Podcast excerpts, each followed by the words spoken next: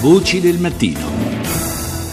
Torniamo adesso a parlare di comportamenti degli italiani e cerchiamo di capire anche come siano cambiati nel corso degli ultimi anni i criteri anche di scelta degli italiani nella spesa alimentare. C'è stato uno studio che è stato portato avanti dall'Istituto Demopolis. Io adesso ho in linea a Sabrina Titone che è ricercatrice dell'Istituto Demopolis. Buongiorno, benvenuta buongiorno a voi e ai radioascoltatori. Buon sabato. Buon sabato anche a lei. Indubbio che la crisi economica degli ultimi anni ha modificato quello che è il nostro modo di uh, approcciarci anche alla spesa alimentare, perché va uh, tenuto conto anche della, dire, dello stipendio, no? che in un certo qual modo si è ristretto come possibilità di acquisti.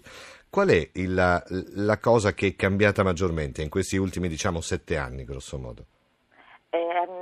Secondo l'analisi che abbiamo condotto, una ricerca condotta dall'Istituto Demopolis per l'Associazione delle Industrie e dei Beni di Consumo, per IBC, effettivamente la variabile costo e promozioni continua ad essere l'elemento determinante tra le scelte di acquisto dei cittadini italiani.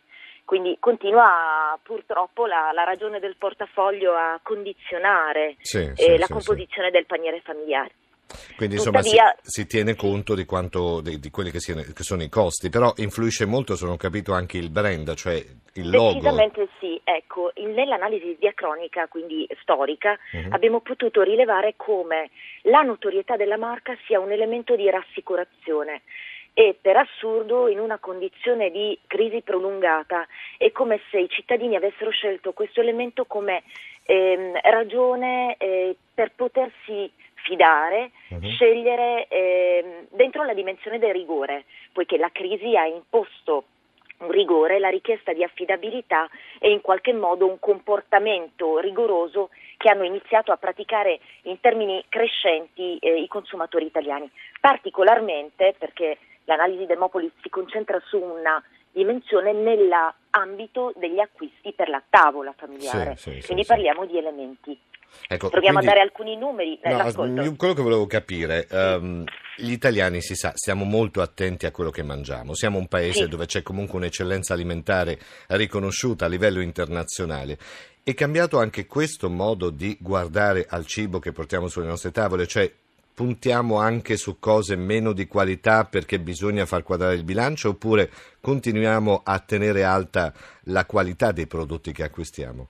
Al di là del brand, allora, intendo. È chiaro, ehm, di necessità dovremmo fare una differenziazione fra il valore medio eh, che ha visto a partire dal 2011 eh, una crescita di circa 10 punti percentuali dell'importanza eh, del costo fra le scelte di acquisto. Contestualmente però altri elementi sono cresciuti con dei trend, quindi con delle tendenze evolutive che iniziano ad interessare molta parte della popolazione diciamocelo, gli acquirenti italiani, il cittadino è un grande equilibrista fra sì. le necessità della tradizione e, e la, le ragioni del gusto che portano il nostro palato ad essere molto attento anche eh, alla qualità del cibo acquistato uh-huh. e contemporaneamente la necessità di far quadrare il bilancio familiare. Ecco, ma si punta eh, più sul prodotto italiano o ci siamo un po' più internazionalizzati? Nel senso guardiamo anche a prodotti che arrivano da altre parti del mondo. Quello credo sia un elemento interessante, no? Lo è particolarmente e bisogna dire che la stagione dell'Expo eh, ha lavorato molto bene da questo punto di vista per rammentare agli italiani eh, l'importanza dell'italianità, eh, chiedo scusa per il bisticcio, quindi di quanto la produzione nazionale sia eh, un, un elemento quasi identitario, sì, eh, sì, oltre sì. ad essere una, una, dimensione rassicurante e di, di effettivo gusto. Questo è l'elemento dell'italianità, eh, uno del, dei valori crescenti nell'analisi storica. Se pesava per il eh, 45% intorno al 2013, uh-huh. eh, oggi eh, interviene come elemento considerevole nelle scelte d'acquisto il 57% della popolazione, quindi parliamo di una, di una crescita del 12% in appena 4 anni. Indubbiamente eh, questa è l'attenzione che abbiamo posto mm. anche a livello di ehm, tendenze dell'informazione sì, ehm, sì, sì. Ehm, a, alla, alla, qualità e all'importanza del mangiare italiano. Senta, dottoressa Titone, ecco, altra cosa che ci sembra curiosa in un certo qual modo, c'è stato una, un, un settore del dell'alimentazione in Italia che è stato penalizzato negli ultimi anni? Cioè nel senso gli italiani magari, non so, evitano di comprare meno verdura, più verdura, meno carne, più carne. Qual è il settore che è stato tagliato maggiormente? Eh, la dimensione dell'alimentazione è, è, estremamente sensibile perché ha a che fare con la salute sì. e eh, per quanto possa ehm, risultare eh, paradossale in una eh, dimensione di surplus informativo, in ogni caso questi elementi iniziano a lavorare. Che cosa accade?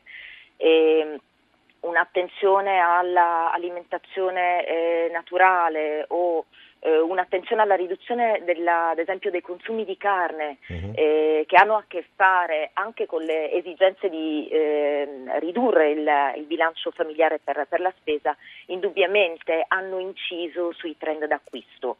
Uh-huh. di contro esistono delle, dei settori emergenti. Ciò che abbiamo notato è che ad esempio la richiesta di qualità e di fiducia eh, in assoluto risulta dirimente per gli acquisti eh, che riguardano i, i piccoli. Eh, in materia di acquisti per la prole eh, le famiglie sono disposte a spendere di più, quindi ad, a lavorare su notorietà della marca sì. come elemento rassicurante e sull'italianità come eh, dimensione, come puntello di certificazione della qualità.